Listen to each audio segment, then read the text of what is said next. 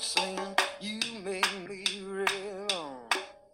Welcome back to the BC Buckets podcast, the official podcast for Briar Cliff University basketball, and still the reigning best basketball podcast in the NAIA. My name is Matt Gall, the host of this podcast, and I'm joined here by Coach Mark Svagera, as I always am here in the coach's offices at the Newman Flanagan Center. Coach, what's new? Not a whole lot, Matt. We just finished fall break here at Briar Cliff, actually, and, and so our guys had the last couple days off. Uh, had Thursday, Friday off school. We practiced Thursday morning. Thought this would be a good time to give the guys a, a few days off.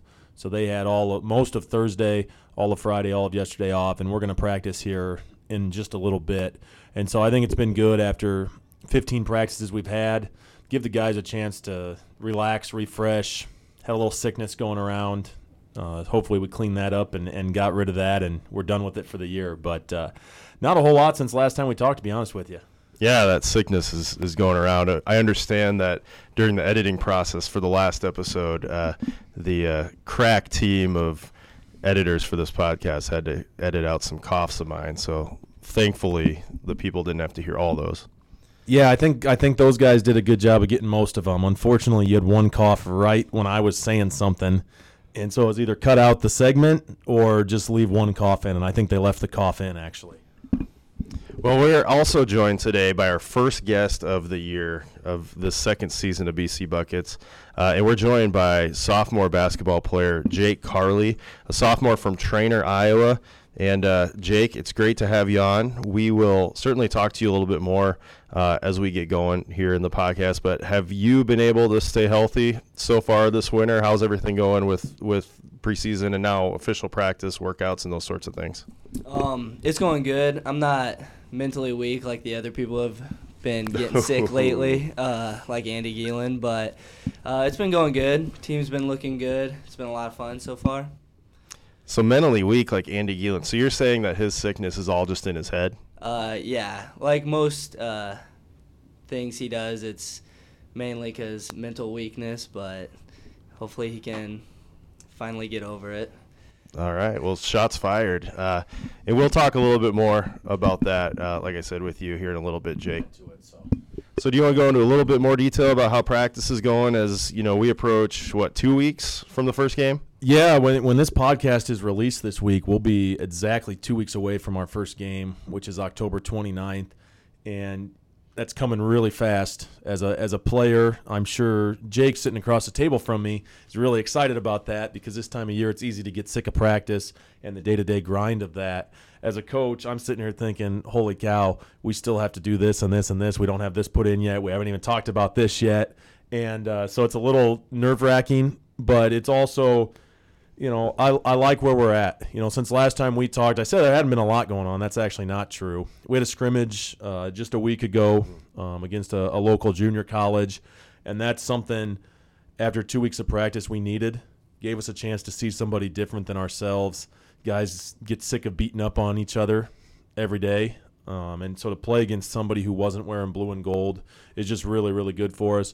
And when you play against yourself every day, which is all we do in practice, you get pretty good at, at defending your own offense. You get pretty good at um, scoring on your own defense. And then when that's different, you know, and, and the team we scrimmaged came in and, and, ran different things offensively, played a different style defensively, you have to adjust on the fly. And that's really good for our guys to be able to see that. Okay, so like I said, you know, we're a couple weeks out from games getting going. And so, you know, you guys have obviously been on the radar for a while as, as one of the more successful programs in the NAIA. Uh, there was a blog, uh, a blogger who put out uh, his own, I guess, preseason NAIA uh, Division Two top 25. So let's talk a, a little bit about that because uh, you guys are in there at number 11, I believe, in this particular individual's uh, rankings. you know, he mentions obviously with uh, Ethan Friedel and Jackson Lamb, two of the more productive scorers coming back, and then uh, you know, Jaden Klein Hesselink and Austin Roteman, you know, looking to, to play bigger roles as we go into this season. Those are his general comments. You know, how how do you feel about? And again, this is you know, I think this is obviously very unofficial and, and somebody, but you know, you guys have been like I said on the radar. You've caught attention, and uh, obviously there's still expectations for this year. So how do you manage that, you know, before you get rolling? Well, first and foremost, you know, all the preseason polls and rankings and anything that comes out, a lot of it really is a guess off what you've done in the past and what you've done recently. And we we've had a lot of success recently over the last five six years, and, and that's great. It's great to be mentioned, um, you know. And I think if you get caught up in that and you're worried about that, you're setting yourself up to to for a little bit of a disaster. You're not focused on the right things. We've talked a lot already through three weeks with our guys. You know, our ultimate goal is to continue to get better throughout the year. And I'm not, I don't want to be the team that on October 29th, the first game, we're just absolutely unbelievable awesome.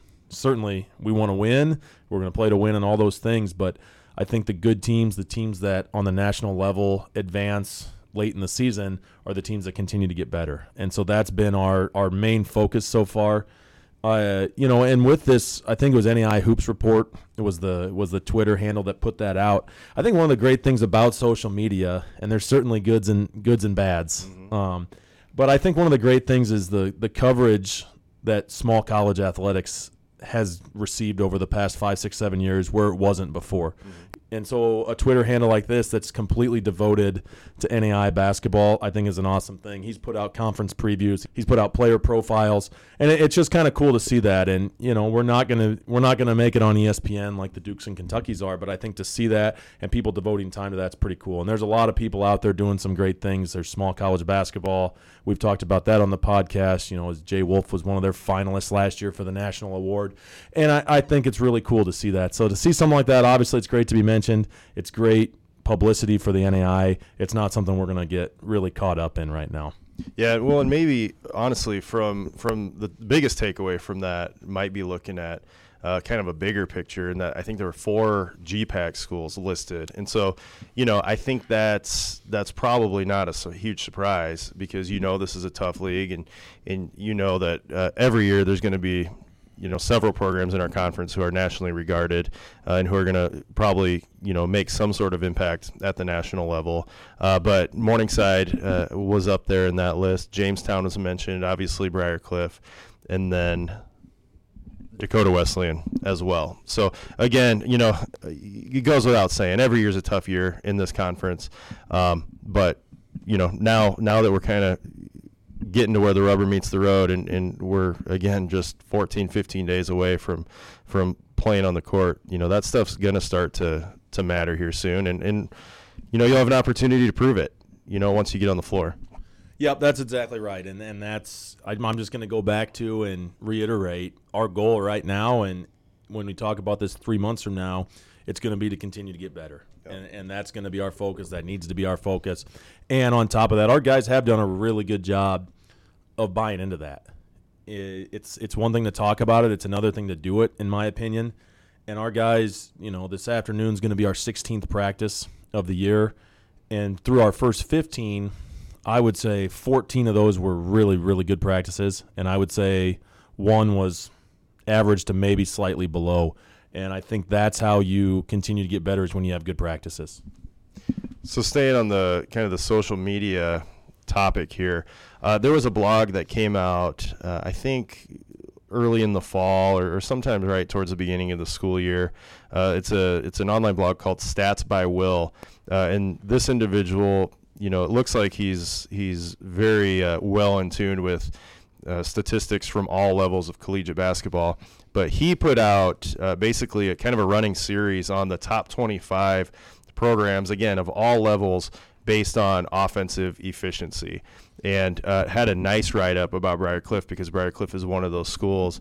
And uh, I believe, Coach, you mentioned Briar Cliff's one of four teams that has been in the top 25, again, of all levels of college basketball for the last four years. Can you talk about what, you know, what uh, has led to that success of just, you know, a very highly efficient, productive offense?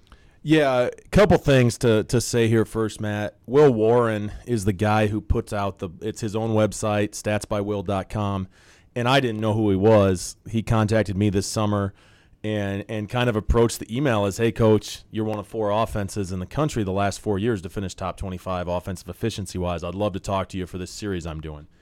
and so I, I hadn't even seen it out on social media. So I looked into it, and, and you could tell by some of the earlier articles he wrote that he'd really done his homework. He knew what he was talking about, and and he knows his basketball stats, which everybody knows I'm a stat nerd. And so when we're talking efficiency numbers and points per possession, obviously that's something I want to talk about. And and when we actually did the interview, he wrote a nice article about our, our program, specifically our offense. So it was, really well done with video clips from games we played a year ago. Um, but what he wanted to talk about was how how do you sustain this over a long period of time, and that's something that I think is important is the sustainability. You know, there's a lot of teams that for a year or two years they can be really good, um, and we that could be national tournament wins, that can be conference championships, whatever it is. I think the sign of a good program is to is to sustain that, mm-hmm. and I think we've been fortunate we've been able to do that. It, it, was a great article that he put out, and, and I think he did a really good job of of highlighting our program. So, coach, what? Uh, obviously, I'm super knowledgeable about uh, the game of basketball and the technicalities of it. But for our listeners, maybe some of our listeners who who maybe don't know what offensive efficiency and points per possession mean you know, talk about that stat and also what do you do uh, with this program that enables you to to you know be highly successful in that area. Okay, first points per possession. It's a it's a pretty basic, easy stat. You take the points you score in a game, you divide that by the possessions in a game. That equals your points per possession. I'm no math major. I can figure it out, or I can at least program it into an Excel document. Right. But um, it's it's a it's a benchmark of offensive efficiency. The NBA team started using it years ago. Um, our goal within a game is 1.10 points per possession. When we've gotten that the last five six years, I think we've lost one time. So it, it is an important indicator of winning and losing. And on the flip side of it, defensive points per possession has been more telling to our program when we've held teams below 0.90 points per possession. This goes back to the 2007 season when Nick Nelson came to Briar Cliff as an assistant. Um, our record when we achieved that goal is like 110 and two. Mm. It's just unbelievable the the impact it has on winning. Now it's a really hard goal to attain, and in the last 14 years, offense and basketball has changed a lot to the offensive side and getting that goal is harder than it's ever been. But it is telling, and so it's a basic stat, but it's it's the most important one for us outside of winning or losing the game because you're probably going to be able to tell, or at least I will, just by looking at the points per possession both ways. If we won, lost, won big, lost big, anywhere in between. Mm-hmm.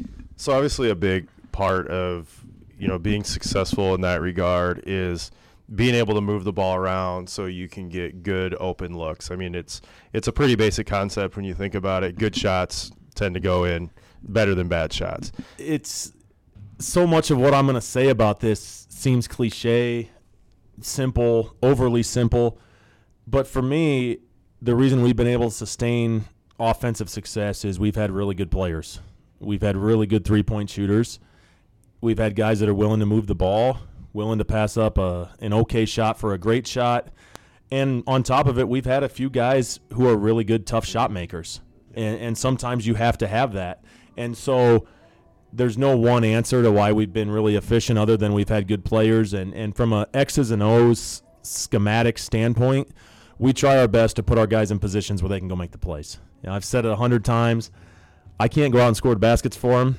I wasn't that good of a player anyway you know and so i'm trying to put our guys and, and, as a coaching staff we're trying to put our guys in positions to be successful and then go make the plays go make the reads. And, and we've had really good players who are also high iq players. Mm-hmm. well i think that was one part of will's blog that you know i think really struck with him is that you find guys like ethan friedel and you know we're going to talk to jake here in a little bit who went to a 1a school here in iowa. Um, and you have you're able to go to these you know smaller schools and these smaller communities and find you know really good basketball players.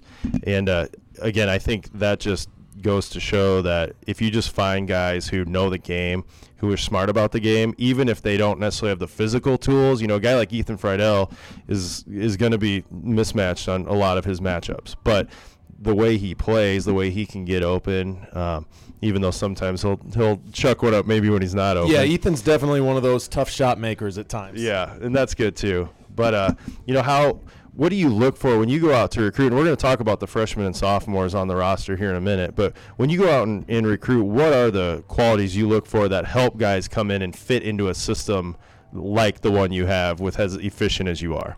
Well, some of the things that are really important to us as we evaluate players that we're recruiting are sometimes the hardest things to get a gauge of. You know, it's easy to go to a game and, and watch a player score 25 points and say, hey, this kid can really score, or this kid's a good athlete, this kid's a great shooter, whatever it is. Mm-hmm. What it's hard, what's harder to see at times is how tough is he, how hard does he work on a daily basis, how smart of a basketball player is he. I think that's the biggest thing that's translated for a lot of our guys is we have a lot of really high IQ players, like I said a little bit ago, and that makes the reads they have to make in our offense and the plays they need to make a lot easier when you can really see the game and think the game quickly on the fly. And that's hard to see when you're just watching an AAU game or a high school game. So we, we try to really do our homework. We talk to high school coaches, we talk to AAU coaches. You know, Jake, our, our guest today, you know, I was fortunate. His high school coach is a good friend of mine, a high school teammate of mine, and and so we talked a lot. And you know, with Jake, it was, hey, this kid's tough. You know, he's not the world's best shooter. He's not the best ball handler, and I'm I'm not making fun of Jake. Jake's a good player, but he possessed all the intangibles that we were looking for, and that's why you know Jake's put himself in the position he has in our program is because of those intangible things, and and those are things that I can't teach, I can't coach. I can try to coach a guy to be a better shooter. I can teach a guy our offense, how to make the reads, how to make the cuts. I really can't teach players how to play hard, how to be a great teammate. And and so when you have guys that intrinsically do that on their own, makes coaching a lot easier. And those are the things we really look for. Now, Matt, I would love to have a lineup that was 6'10 and 6'8 and 6'7, but the reality is that that's not our level of basketball. Mm-hmm. And you talk about offensive efficiency, and there was four schools mentioned in, in this article, and none of them were D1 schools. It was us, and it was three Division two schools and three powerhouse programs in Division two basketball. And I think, and I'm going to speak for our conference as a whole – I'm putting our conference against any conference in America in a three point contest. Mm-hmm.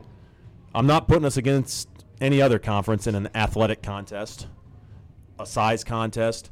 But what we have in our league is a lot of really high IQ players that can shoot the rock, that know how to play, and that's translated on the national stage for us. Mm-hmm. You know, you look at last year, all four teams at the national tournament advanced with two going to the Elite Eight. Right. And so your original question asked about what we look for. Yeah, we want shooters. We want guys who can score. We want tough dudes. But it's really the intangibles that make a difference for us. Yeah. Well, let's go into the roster and talk about some of those guys. Uh, and we're going to start with the freshman class, some newcomers, some names that uh, most folks listening to this probably haven't heard before. And we'll get started with uh, Quinn Vesey. He is a freshman guard out of Indianola, Iowa. What can you tell us about Quinn? Yeah, Quinn can really shoot the ball comes from a successful high school program. You're going to hear that a lot today. Um, both both of those bullet points can shoot the ball and comes from a successful program. Uh, but but Quinn's out of Indianola. They had a really good team his last couple years. Actually played for the same high school coach uh, that Jay Wolf did at different schools. But uh, Quinn's doing a good job. He can really shoot it. He he gets hot. You better look out and you better get a hand up. Another guy, Siouxland guy that a lot of people from this area probably have heard of. Uh, kid out of Sergeant Bluff, Iowa, freshman guard Connor Groves, and he had a, a pretty uh, a pretty good career down at Sergeant Bluff. Yeah, he did. You know, you look at Connor's career at, at SBL, and they went to three straight tournaments in his time. He was a starter on all three of those teams, and he's another guy. He's a high IQ kid. He can shoot the rock, but he has a knack for scoring it at all levels too. And and Connor was fortunate that you know being a local kid, he was able to be around this summer and probably got a jump start on most of the freshmen, just being around and picking up some of the basics of what we do. But he's he's done a great job as well. So then we'll go to uh, six foot five. You got him listed as a forward, uh, freshman Cody Hicks out of Janesville, Iowa. What can you tell us about Cody? Cody's a guy, um, you know, playing at Janesville. They had a good team he was incredibly efficient. I think he ended up shooting 80 some percent from the field as a senior. Really talented around the basket and a, and a good athlete. And, and he's learning and getting better every day. And and Jake's shaking his head as I'm saying some of these things. He's just a high motor player. He plays really hard. And again, that sounds funny. It sounds simple, but it's a skill too. And, and so we're really excited about what what Cody can be. You know, be it this year or in the future. I think he has a high ceiling. And last but not least, out of this class, we've got uh, another guard, a freshman out of Harrisburg, South Dakota, Nick Hoyt.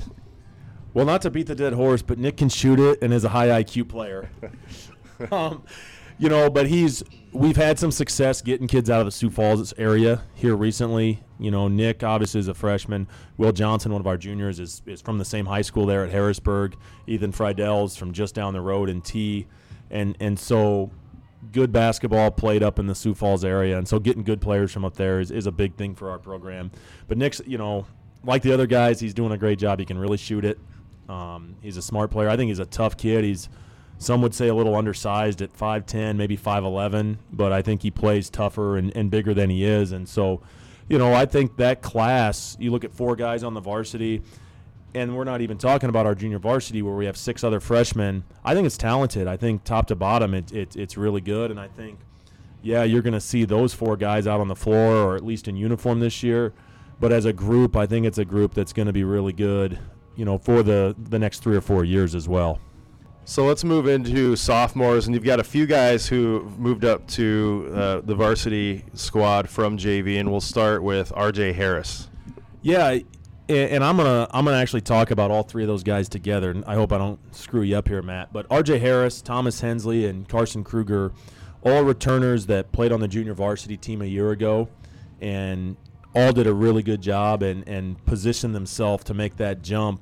And I think the biggest thing with all of them is they they put in a lot of time over the summer to improve their game and put themselves in a position to make the varsity team. And so, you know, as we talk about our roster in general, Matt, we're a little bit still putting the cart before the horse because as of right now on October 13th, I still don't know, and we don't know who our rotation is going to be for our first game. And it, it, I think we're deep, and I think we have a lot of guys in, in the mix to play. And so to say, hey, this guy's going to do this or this guy's going to do that, it's hard. Um, but I can tell you, RJ can really shoot the ball if he gets hot. You know, he had a day last week in practice. I think he hit like four in a row from three. Um, Carson Kruger, he's been a little beat up, uh, sprained his foot, so he's he's missed a little time here. But but Carson's a really strong transition player. He gets a rebound. He's really good in the open floor, bringing it up the floor. And then Thomas Hensley is another guy he's definitely some would call him undersized, but he's pound for pound maybe the strongest guy on the team. Jake might disagree with that, but um, he's a he's just a tough player at 5'10 or whatever he is. He's a phenomenal offensive rebounder. He's just one of those guys that has a knack for the ball and and makes our practices better because he plays so hard. So then we move into a few guys who uh, had an opportunity to to make an impact and get some minutes as freshmen.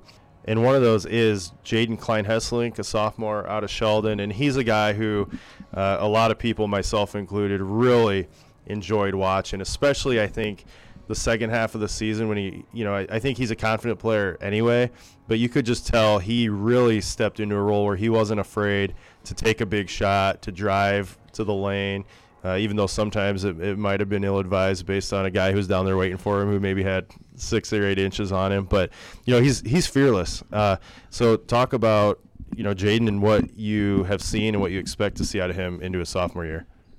Well, I mean, you said it. Jaden's a tough player. He's not afraid of the moment. He was. We really threw him in from the get go last year. You know, started off the year playing 10, 12 minutes a game as a freshman, and that's not always easy you know. But like we've talked before, he really picked things up quickly, and when you can pick things up, I think your confidence shoots up a little bit. And so he he was having a nice year already, and then when when Eric Erdman got hurt last year, he was really the one who was thrust into a much bigger role. I mean, his minutes doubled to tripled depending on the game. He became our sixth man and, and really played starter minutes. And Jaden, you know, had a really good summer. You know, he's a better player now than he was the last time everybody listening to this podcast saw him play. And, uh, you know, we're really excited about what he can do. And he's a guy that I've said this two other times about guys when they were freshmen. So we got to backtrack over a year now. I said about Jaden when he was a freshman that he's going to be the GPAC Defensive Player of the Year at some point. And the last two guys I said that about were Brian Forbes, 2016 GPAC Player of the Year, and Jay Wolf, 2018 GPAC Player of the Year. So I'm not trying to set the bar really high for Jaden, but I'm definitely trying to set the bar really high for Jaden. Next, we'll talk about Quentin Vasa. Yeah, uh, we're just going to refer to him as Q because that's Okay. that's what we all call him. You know, Q has some, some really nice length to him at 6'8". He can shoot the ball. He's a he's an inside out threat. He can score both inside and shoot the three. And I think the biggest thing Q did over the summer was was he put on some weight. He was pretty skinny last year, and mm-hmm. he's he's not the Incredible Hulk by any stretch now, but he put on a good 20 to 25 pounds. Really got after it in the weight room, and and we've talked about how good of a job Coach Herc does with our guys in the weight room. But that's that's been huge for Q, and I think it really helped his confidence. And he's playing at, at just a higher level than he was a year ago, and that's what you expect in that in that freshman to sophomore jump. And so we're excited about what Q can bring us this year too. We were talking about Jaden Klein Hesselink and his ability to play confidently and, and without fear. Another guy who, when he steps on the court, uh, just seems like he's so cool, calm, and collected. Especially last year, coming in as a freshman. Again, a guy who, when Erdman went down, had to had to step up a little bit, and that is Sammy Green. What can you talk about Sammy coming into his sophomore year? Yeah, he was a guy, you know, I think he played every game last year. And and he was in a tough spot at times, you know, where he was he played in every game, but sometimes it was 2 minutes, sometimes it was 15 minutes and and he didn't necessarily always know when and that's that's a tough spot to be in, but he did a really good job and I think he played his best basketball down the stretch. He really shot it well at the national tournament and he's he has a he has a little flash to his game. He's going to throw some crazy passes at times that you know, if it if he ends up turning him over, I'm probably going to yell at him. If it goes through, I'm probably going to say, "Great pass, Sam." Right. But uh, yeah, confidence he he doesn't lack there, and he just he's a guy that the freshman to sophomore jump will be huge for him as well, and I, I think he's doing a great job, at least to start the year in that regard. And last but certainly not least, let's talk about Jake Carley, the guy who's sitting in the office here with us. Uh, Jake's a guy who, again, you know, last year um, had an opportunity to, you know, be part of the, the varsity squad. Uh, didn't see a ton of minutes, but, you know, he's a guy who made an impact, I know, in a lot of ways. So what do you expect out of Jake coming into this season? Then we'll, we'll get to hear it from him well, directly. well, right before we started, you were getting everything set up, Matt, and Jake and I looked at his his stats from a year ago, and he went two for seven from the field, two for six from three, and a whopping 0 for four from the free throw line. And if I'm not mistaken, one of those games we would have scored 100 if you made like one free throw. That might have been the game the student section booed me when I held the ball, so they couldn't. Is it free tacos we get or something? Buffalo- is it it's free Wild wings. Wings? Yeah, it's free. It's free B dubs if we score 100 points, and I got booed by our student section. But I really blame Jake. He went 0 for 2 from the line. We had 99 points. Um, but but Jake, you know, I, I said a little bit about this from the recruiting process. Jake was a guy played on some really good teams at St. Albert. I think were you guys runners up as sophomores? And so we knew who he was because they were playing a, on a big stage at the state level. And Jake has a sister who's a senior on our women's basketball team, so he was at least around. Came to some games, but came to a ton of open gyms as a as a younger high school kid. And so we knew a lot about him. We knew a lot about his game, and and knowing his high school coach like I did was kind of the icing on the cake because he just kept telling me, you know, yeah, he's he's not the greatest three point shooter, but he can make them. You know, but he just he's tough. He's going to make your practice better, whether he plays as a freshman or not. He's going to make your practice better, and I I think that's what happened. You know, Jake played like 27 minutes. I think the stats say last year, but he's a high energy guy. He's a tough dude, and I think if there's ever any kind of something going on in practice, guys talking, guys getting after each other, you know, loose ball, Jake's going to be involved in that. And and Jake had a really good summer along with a lot of our other guys and put himself in a position to, you know, potentially help us this year. And that that's what you want in that freshman to sophomore jump I've mentioned a couple times now. But uh, so yeah, let's let's talk to Jake here. Well, the nice thing about going 0 for 4 uh, from the free throw on your freshman year is that it's impossible to take a step backwards going into your sophomore year. So, Jake, it looks like uh, you know we can expect things to be on an upward trajectory from you, at least from the charity stripe. Is that fair to say? Yeah, yeah. You can really only go up from 0 for 4. So let's, uh, you know, Coach mentioned, uh, you know, that you have uh, an older sister who's played here for the women's basketball program. So let's just get this question out of the way. Uh, growing up, you know, I, I assume you guys would play some one-on-one in the driveway or, or whatever.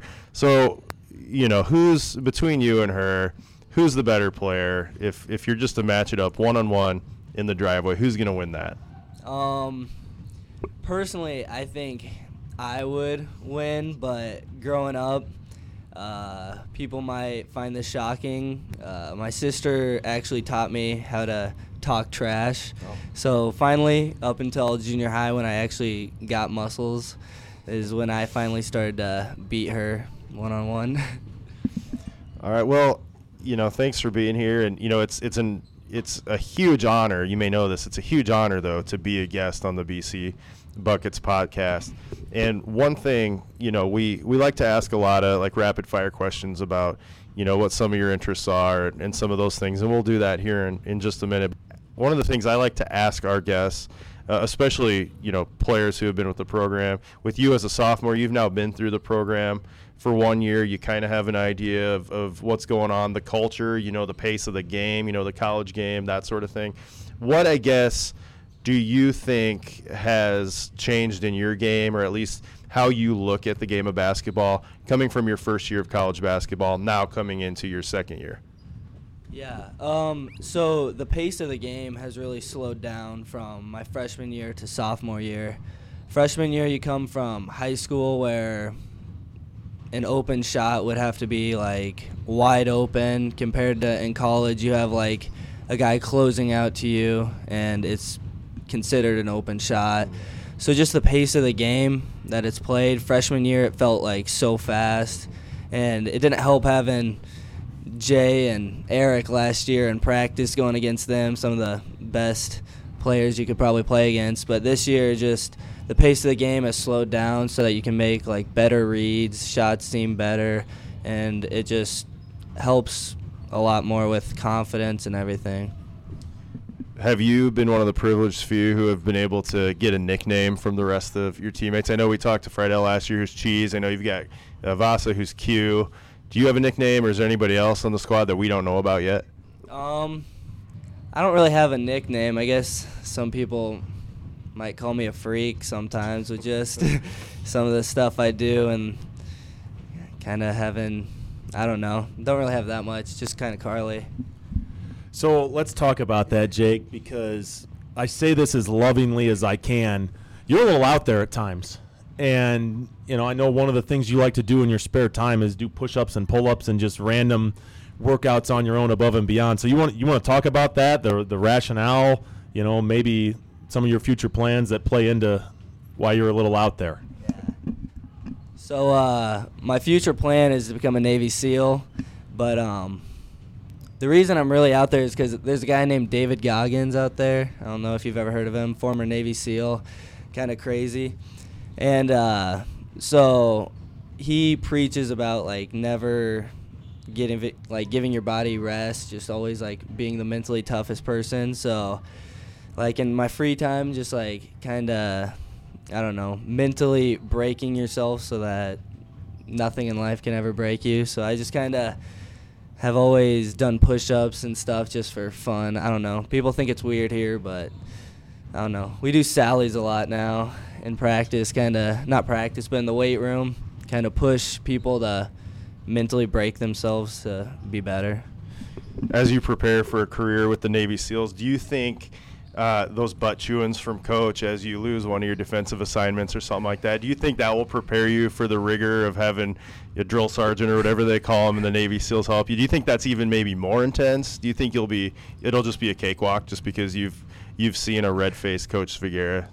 I think um, if I ever get Jaden Klein Hesselink by a coach, I think there will not nothing will ever be worse than that. But I think it will definitely help a lot. What is uh, Jaden? What is Jaden Klein Hesselink? You know, I, I was just gonna address that, Matt. That's something I've I've fed into that a little bit myself, but we were playing Jamestown a year ago, and they had a guy named Kevin Oberweiser who who graduated. Thankfully, he was a hard guard, Yeah. but he was take some of our guys out of. I thought he was the best shooter in the country. He could really light it up from three with a quick release, and they ran some wing ball screen stuff for him. And so as we were going through scouting report, I'd, I'd been watching film, and the guy's getting more and one threes than anybody in the league since Clay Harold played for us. Mm-hmm. And it was due to people trying to go under ball screens and then recover back to him. And, and he was kind of kicking his legs out a little bit, but he was getting a lot of these calls. And so we just harped on the day before you have to go over ball screens, you have to go over ball screens, you have to go over ball screens. And right in front of our bench, probably late first half, I just saw it coming. And, and I'm sitting there yelling, over Jaden, over Jaden, over Jaden, over Jaden. Well, Jaden goes under, steps right back up into Kevin Oberweiser, fouls him, hits the three, and, and I lost it. And and I he was already subbing out. It was not a knee jerk sub. He was already coming out. But it was the worst time for him to come out because I walked with him not so patiently to the water jug and back came and sat next to him, and, and I just let him have it. Couldn't tell you exactly what I said, but I really let Jaden have it as a freshman. You know, it does go back to some of the toughness Jaden has. But I think the, the unsung part of this story was the next morning. Let's rewind a little bit more. We whooped Jamestown that night. It was it was one of our better games of the year from start to finish. Both sides of the ball, we really played well. We ended up winning pretty handily. Mm-hmm. And so the next morning, my wife and I were eating breakfast, and and she just says, "Hey, that's a great win. You know, good job, whatever." She's like, "Absolutely ridiculous and over the top what you did to Jaden last night." And, and I think I've talked about it before, probably with Jackson Lamb. My wife always has the guy's back, and if she thinks I'm over the top, she's going to let me hear about it. Well, we'll have to make sure the student managers get that that uh, vocabulary word or that verb added to the, the manual because I think that needs to be memorialized for the rest of eternity. I think so. So, Jake, we're going to go into uh, some of our rapid fire questions, and and you know you you can probably predict what some of these are going to be based on what we've asked some of the other people. So you've had a, a full year, I guess, to prepare for these. So hopefully they don't come as, as too much of a. Uh, hopefully they don't catch you too much off guard. But we're going to start with I think the most important question. Now, obviously, as people know, this is a food podcast where we talk about basketball. But where is your favorite place to eat in Sioux City? Ooh, my favorite place to eat in Sioux City would have to be.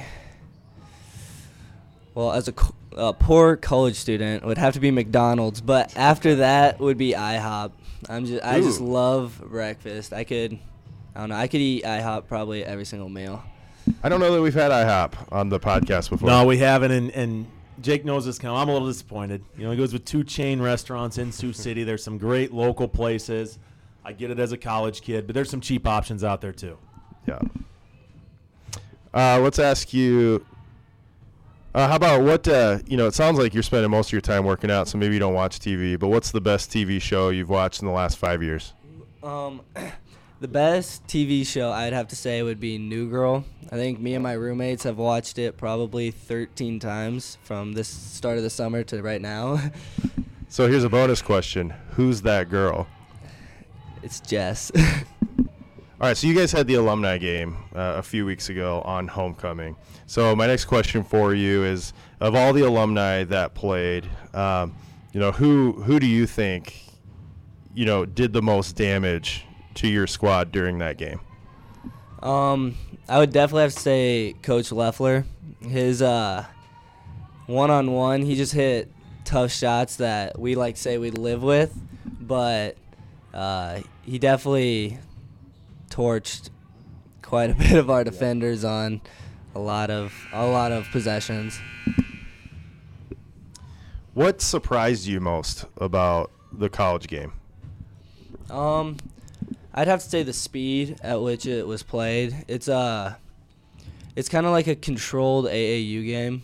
Like AAU, it's like a lot of fast pace, like a lot of people running around, and the way that we play, it's if you have a shot, you take it, which is how I, I love to play that way, and it's just a lot like fast play, like fast pace, but everyone knows like their job, but it, I'd have to say the speed of the game would be the one that got me. And you're a Midwestern guy, so this is a question I've seen that's been asked quite a bit um, on social media and in other places. But do you call it a taco in a bag or a walking taco? A walking taco for sure. Explain that, because I, I, I'm a taco in a bag guy. So uh, let me hear you know your rationale there. I'm gonna jump in real quick. I don't get the appeal. I don't care what you call it. I don't get the big deal about them.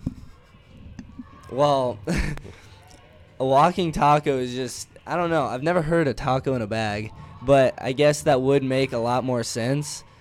But a walking taco is just you can walk with it while you eat it is what has been explained to me. But couldn't you just have a normal taco from Taco John's and walk with that and eat it as well? Um, I mean, technically yes, but it, it it doesn't have as much like fanciness to it. Fair enough. All right. Uh, while we're on that topic, street taco, that's another thing I don't understand. Just because you're eating three of them doesn't mean you need to give it a different name. Yeah, but I do love street tacos. But it's just a taco. Yeah, it is. It's a small taco. yeah, but they're good. I agree. I mean, I, I'm not going to go into the origins of how we name our tacos, but It's I, just it's marketing. Let's be For honest, sure. it's marketing. you know, there's some great places at Food Truck Friday in Sioux City where you can get some great tacos. Street taco, regular taco, you name it, you can get good tacos at Food Truck Friday. That's that's absolutely true. All right, last question, Jake. I'm gonna put you on the spot. It's a tough one, probably a little embarrassing for you to answer. Who bench presses more, me or you? Um, sadly, I'd have to say you, but pound for pound, I technically would be lifting more. Yeah, that that is true. But if you factor age in, that at least balances out the pound for pound argument, in my opinion. I've got like 15 years on you. Well, Jake, we appreciate you joining us, and it's hard to believe that in just a couple weeks the season, you know, officially gets rolling with games. And so, you know, best of luck to you. We look forward to watching you and the rest of the guys this season, and and who knows, maybe we'll have you back in at, at some point. But certainly, good luck to you this season. Good luck with your SEALs training, and, and hopefully by the end of your career, you'll be putting up more than Coach Svagera on the bench. Hopefully, hopefully. Thank you for having me. Thank you. So now we're going to switch over to our new segment, Coach Svagera's Life Rules. So Coach Svagera can share with us some of the wisdom that he's picked up throughout his his life. So, Coach, what do you have for us this week? You know, some of these, Matt, I feel bad taking credit and putting my name on them. Uh, some of them are just common sense. Most life rules are. And a lot of it, it's what's happened recently to me. And I mentioned we gave the guys a couple days off. So my wife and I had a chance to go down to Omaha for a couple days here this weekend and drove back this morning. And my life rule is don't go the speed limit or under in the left hand lane on the interstate. Mm. You know, I'm a I'm a pretty standard five to six over, set the cruise, maybe seven, just enough to not get pulled over, but enough to to make good time. And there's nothing more infuriating than somebody in the in the left hand lane with their cruise set at 70, slowly just crawling by a semi going 65 in the right lane. And and worse are the people that stay there after they pass somebody. They're completely oblivious that other people are on the road and four lane highways and interstates are designed for the slow traffic on the right. They're efficient when that happens. So if you're not going to be if you're not going to speed a little bit, get out of the left lane. That's my life rule today. That is a great point. I hope everyone listening to this takes note of that. We went, uh, we were in Iowa City for the football game, and it was a night game this weekend. And so uh, heading out there and then coming back after the game on Interstate 80 is just, it's a NASCAR race. And uh, but you always have those people who stay in the left lane and back everybody up. And of course, there's 70,000 people trying to get home, and so it, it just turns into this huge traffic jam. And it's not just annoying; it becomes a safety issue at that point. Correct. And, and on I 80, you know, I've made that drive many times. You factor in there's so much semi traffic on top of football traffic. Know what you're doing. That's all I'm saying. So you have it, uh, Coach Svagera's life rule for this week. On that note, we're going to go into the next. Last week we called it yay or nay, but I think we've decided we're going to call this this next little segment uh, champ or chump. And I'll be honest It's with got you, a way better ring to it, Matt. I, I like champ or chump. So we're gonna we're gonna continue on that note. And and to be totally honest with you, the very first one I had was passing with cruise control set about one mile an hour more than the person next to you. So I think we know where you stand on that. Yeah, that chump. You can step on the gas pedal. The cruise will go back to where you have it set when you press the gas pedal. So get past and get back over. That's right. All right. So I've got a few of these champs or chumps. You just tell me where you stand on these. Taking an elevator to the second floor of a hotel. Chump with a stipulation. Okay. There are some hotels where it's hard to find the stairs. They're not clearly marked. But if you know, like most of the places we stay with our team, we're talking two, three story hotels. Take the stairs, period. That's just, you know, in the Flanagan Center, for example, we don't even allow our guys to use the elevator unless it's game day or you have a lower body injury. So take the stairs, get the extra steps in. It'll be good for you in the long run. Okay. Uh, the next one. Hey, I'm going to rewind a little bit too. I suppose if you're traveling with like kids and you have 27 suitcases and bags, Sure. it makes sense to, to take the elevator on arrival and departure, but every other time you should be taking the steps. Okay. All right. Uh, the next one is uh, football teams or programs or, or whatever, where after every first down, the announcer says, that's another fill in the blank mascot. And then the crowd all together yells, first down. Champs or chumps? Well, I'm going to say chump. I I don't know that I've ever actually heard that happen for the duration of a full game, but that's an overkill. Unless unless your offense is so bad that you're only getting a handful of first downs in a game, which if that's the case, you have bigger issues. If that's the case, though, then it's okay. Otherwise, chump.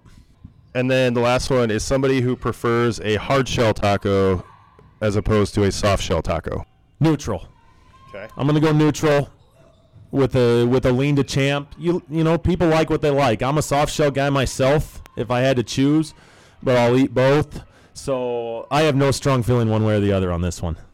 So there you have it, this week's Champs or Chumps. And before we r- go ahead and wrap things up, we are going to start doing these podcasts on a weekly basis. So next week when we're back, you know, obviously we'll we'll probably start talking about upcoming games and those sorts of things, but we will also talk about the upperclassmen on the roster who we didn't get to today. So make sure that you have subscribed to the BC Buckets podcast on iTunes or however you get your podcasts. You can find us on SoundCloud as well. Uh, and make sure you find us on Twitter. We're at BC Buckets Cast. Or shoot us an email at bcbucketspodcast at gmail.com. Uh, we didn't have any listener questions again this week, Coach, so uh, our listeners really need to pick it up. Get the questions coming. Get them coming. We got to have them. So, uh, again, make sure you find us on Twitter at bcbucketscast or shoot us an email at bcbucketspodcast at gmail.com. Before we wrap things up, Coach, I think you have a shout out.